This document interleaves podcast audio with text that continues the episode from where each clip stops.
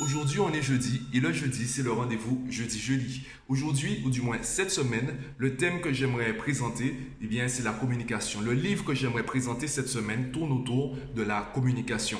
Et parmi tous les livres que j'ai actuellement et qui sont disponibles, puisque certains sont entre les mains des abonnés du service Un beau livre, s'il te plaît, parmi tous les livres que j'ai et qui sont disponibles, eh bien, j'ai ceci.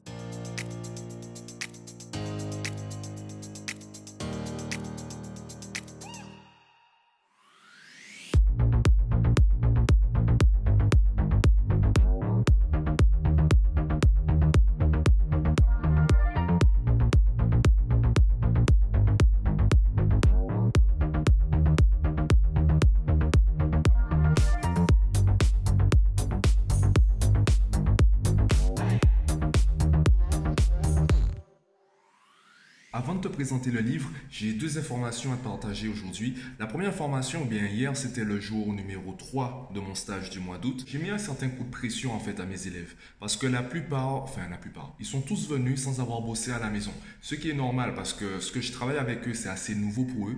Donc c'est normal qu'ils aient besoin, qu'ils aient en fait un temps d'adaptation, un temps d'apprentissage, on va dire assez long, sachant que le stage il est sur deux semaines. Et en fait, dès le premier jour, je leur ai dit de faire un planning, certains l'ont fait, sauf que ils n'ont pas commencé à l'appliquer, n'ont pas commencé à le respecter. Et justement, ça rejoint un message que j'ai reçu d'une mère, une mère qui me demandait des garanties de résultats. Elle me disait aussi qu'elle a dépensé déjà beaucoup d'argent concernant sa fille.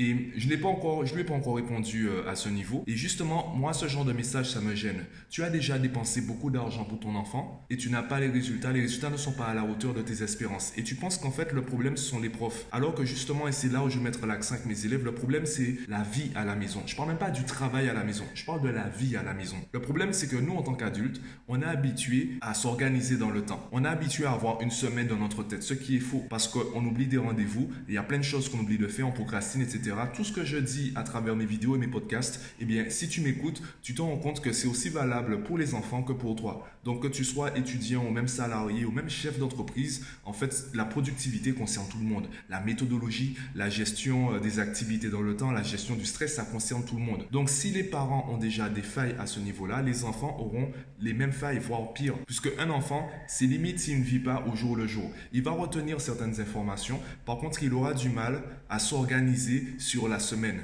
sauf si il a un planning écrit. Et c'est exactement ce que je veux travailler avec eux. Je veux qu'ils aient une organisation écrite sur la semaine, qu'ils puissent dire ce jour-là, à cette heure-là, je me repose, ce jour-là, à cette heure-là, je fais des maths, ce jour-là, à cette heure-là, je fais du français pendant 10 minutes, 20 minutes, 30 minutes, 45 minutes, peu importe. Le premier objectif, c'est déjà qu'ils fassent le planning. Et après, on verra comment l'améliorer. Certains font un planning, du moins un début de planning. Euh, ce n'est pas encore parfait, ce n'est pas aussi pointu que l'emploi du temps à l'école. Et le deuxième problème, c'est qu'ils n'ont pas respecté le planning. Donc il manque cette discipline. L'exemple que j'aime prendre en fait, c'est une balance entre le temps de travail et le temps de repos. Si tu finis pas le travail durant le temps de travail, tu seras obligé de prendre du temps dans le repos. Donc si tu veux avoir le temps de te reposer, tu dois finir le travail dans le temps de travail. Et pour cela, tu dois déjà définir le temps de travail. Encore une fois, tu ne peux pas améliorer quelque chose que tu ne maîtrises pas. Et c'est vraiment ça que je veux travailler avec eux. Je veux qu'ils travaillent à la maison. Donc cette mère qui me demande déjà des garanties de résultats, ben, c'est plutôt à moi de demander des garanties. Qu'est-ce qui m'assure que vous allez écouter ce que je vais dire? Qu'est-ce qui m'assure que votre enfant va écouter ce que je dis? Je ne dis pas en fait, je ne suis pas là pour faire les gens culpabiliser. Je suis pas là pour euh, mettre la faute ou euh, dire que c'est la faute des parents. Non.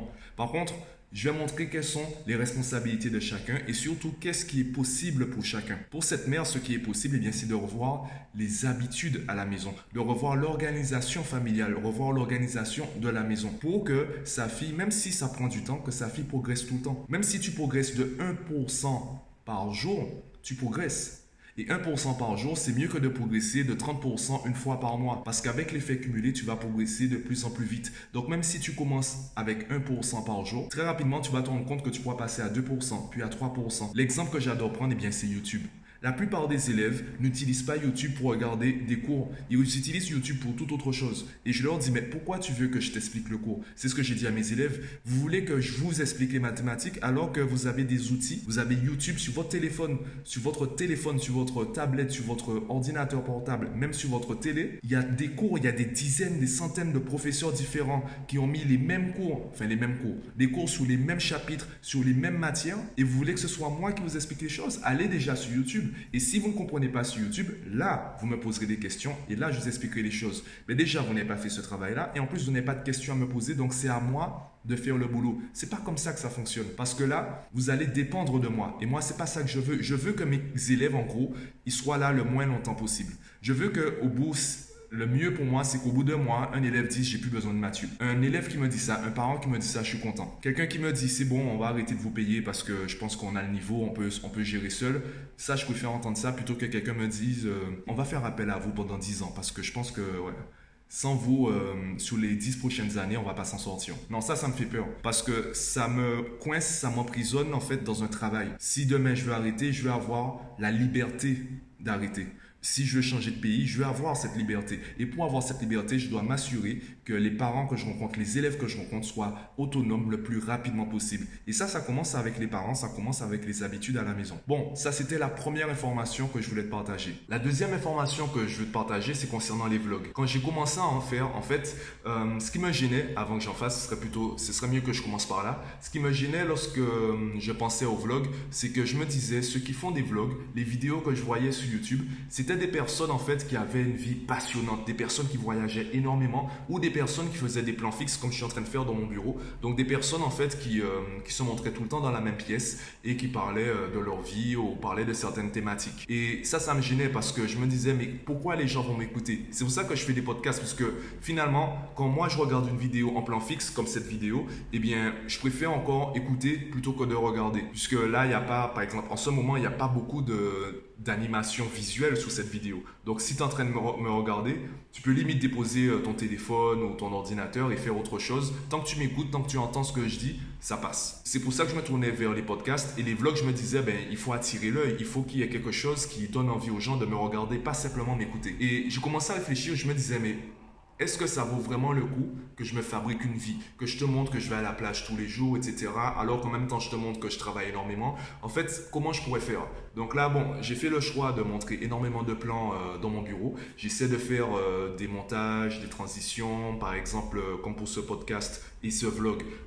je te montre des, montages avec les livres. Ça, me permet également de m'entraîner. Donc j'essaie de, varier les choses pour que ça reste pas en fait en plan fixe. Mais voilà, c'est l'une des interrogations que, que j'avais, que j'ai encore. C'est en fait, qu'est-ce qui fera la différence entre mes vlogs et mes podcasts? Puisque, voilà, j'ai pas. Moi, je suis quelqu'un, en fait, je préfère encore rester dans mon bureau, passer ma journée dans mon bureau à travailler, aller sur YouTube, à prendre des pods, etc.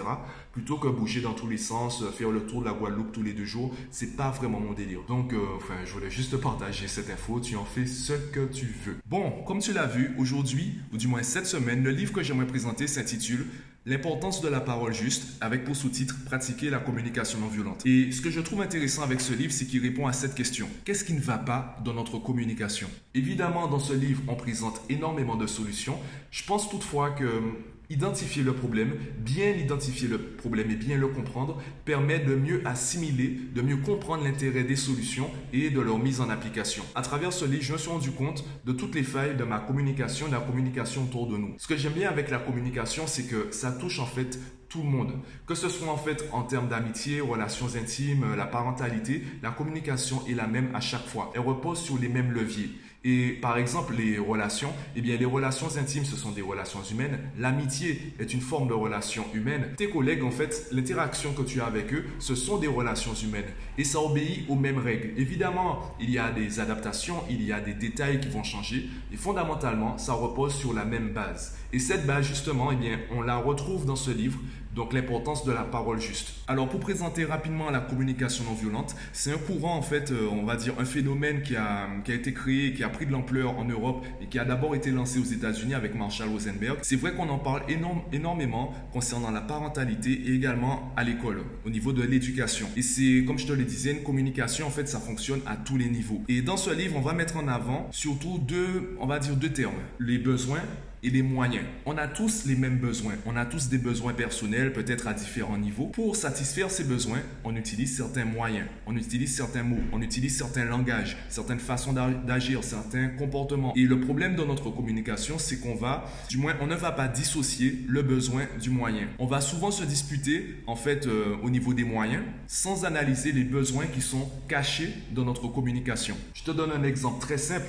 Parfois, tu as besoin d'être écouté. Tu n'as pas besoin qu'on te te conseille. Tu n'as pas besoin qu'on te dise quoi faire. Tu n'as pas besoin qu'on analyse ta situation pour toi. Tu as juste besoin peut-être de vider ton sac. Et ton moyen, en fait, ce sera de, ben, de discuter avec les autres. Sauf que quand tu as besoin de conseils, quand tu as besoin d'analyser, qu'on analyse pour toi en fait ta situation et qu'on te dise quoi faire, eh bien là aussi le moyen que tu vas utiliser c'est discuter avec les autres. Donc comment les autres vont différencier le moment où tu as besoin d'être écouté et le moment où tu as besoin d'être conseillé. Eh bien, c'est là où il est important de discuter de nos besoins, de dire ce dont j'ai besoin et pas simplement discuter du moyen. Par exemple, si je te dis je veux discuter avec toi, tu ne sais pas si j'ai besoin d'être écouté, tu ne sais pas si j'ai besoin d'être conseillé. Par contre, si je te dis j'ai besoin de conseils ou euh, est-ce que tu as 5 minutes pour moi parce que j'ai besoin de, de parler, j'ai besoin d'être écouté sans pour autant être jugé, sans pour autant être conseillé, j'ai une autre approche et du coup ça a des conséquences différentes. Et justement, à travers ce livre et la communication non violente, on trouve des tournures de phrases. Alors je te rappelle que la communication non violente à la base c'est un courant qui est né dans un pays anglophone, donc il y a des adaptation à prendre au niveau du français et aussi par rapport à ta culture, par rapport au lieu où tu vis. Par contre, les tournures de phrases, ou du moins, il y a certaines façons de, de communiquer qui vont t'aider, qui vont te permettre de prendre du recul par rapport à ta manière de communiquer, ta façon de communiquer actuellement. Surtout au niveau, surtout avec les enfants, parce que les enfants, ils apprennent à communiquer avec nous. Ils apprennent les mots, ils découvrent les mots que nous utilisons depuis plusieurs années. Donc on le voit parfois, il y a une distorsion entre ce qu'on dit et ce que l'enfant comprend. Parce que parfois, on met l'accent sur le moyen et pas assez sur le besoin. Et justement, c'est ce que j'aime avec ce livre. J'ai d'autres livres concernant la communication non violente. Je pense que ce livre, c'est une bonne introduction parce qu'il est assez général. J'ai d'autres livres qui vont davantage parler, qui vont davantage toucher à l'éducation, à la parentalité. Ce livre, il va intervenir, en fait, les auteurs vont parler euh, au travail, donc le monde du travail, donc comment on interagit avec nos collègues, comment on interagit avec nos proches, notre famille, nos enfants, l'école, etc. Je dirais pas que ça survole, en tout cas, ça présente chaque thème, peut-être de manière moins profonde qu'un livre qui sera spécialisé sur un thème. Cependant, je te le conseille. Je le conseille à tout le monde puisque du coup, il est assez facile à lire. Euh, je le conseille pas forcément aux enfants, plutôt à leurs parents. Je le conseille vraiment en fait à des personnes qui ont déjà compris qu'il y a un problème de communication, qu'il y a une faille dans leur communication. Ça te permettra, si tu es concerné, ça te permettra d'identifier le problème et les solutions que tu pourrais mettre en action pour résoudre ce problème. D'ailleurs, je pense que cette discussion, cette différence, cette nuance à faire entre le besoin et le moyen, c'est vraiment quelque chose dont on devrait davantage discuter et on devrait vraiment s'attarder dessus parce que on a pratiquement tous, pratiquement tous, on a tous les mêmes besoins. C'est simplement qu'on va les formuler de manière différente. Et souvent, on se dispute parce qu'on veut satisfaire le même besoin mais avec des moyens différents. Et je pense que c'est ça le pire. Le pire, c'est qu'en fait, parfois, on pense la même chose et on se dispute malgré tout parce qu'on n'arrive pas à se comprendre. Donc, si on arrive à mieux mettre en avant nos besoins plutôt que les moyens qu'on utilise pour les satisfaire, je pense que ça va améliorer grandement notre communication. Marsha Rosenberg s'est fait d'ailleurs connaître par rapport à une de ses conférences que j'envoie à tous les parents que je rencontre et qui s'intitule Comment éduquer sans récompense ni, ni punition. Et dans ce livre, justement, les auteurs reviennent sur cela. Le fait de récompenser l'enfant, le fait de le féliciter par rapport à certaines actions. L'erreur dans cela, le problème dans cette stratégie, c'est que l'enfant va se définir par rapport aux euh, besoins, ou du moins par rapport à la joie qu'il apporte aux personnes autour de lui. Du coup, si les personnes autour de lui n'ont pas, ne ressentent pas de la joie par rapport à ses actions, il va se sentir mal. Je te donne un exemple. Si tu dis à ton enfant, tu seras un gentil petit garçon si tu fais ça, eh bien, s'il le fait, tu seras content et il va se dire euh, je suis un gentil petit garçon. S'il ne le fait pas ou s'il ne le fait pas de la manière dont tu aimerais qu'il le fasse, eh bien, il ne sera pas un gentil petit garçon, il va se sentir mal.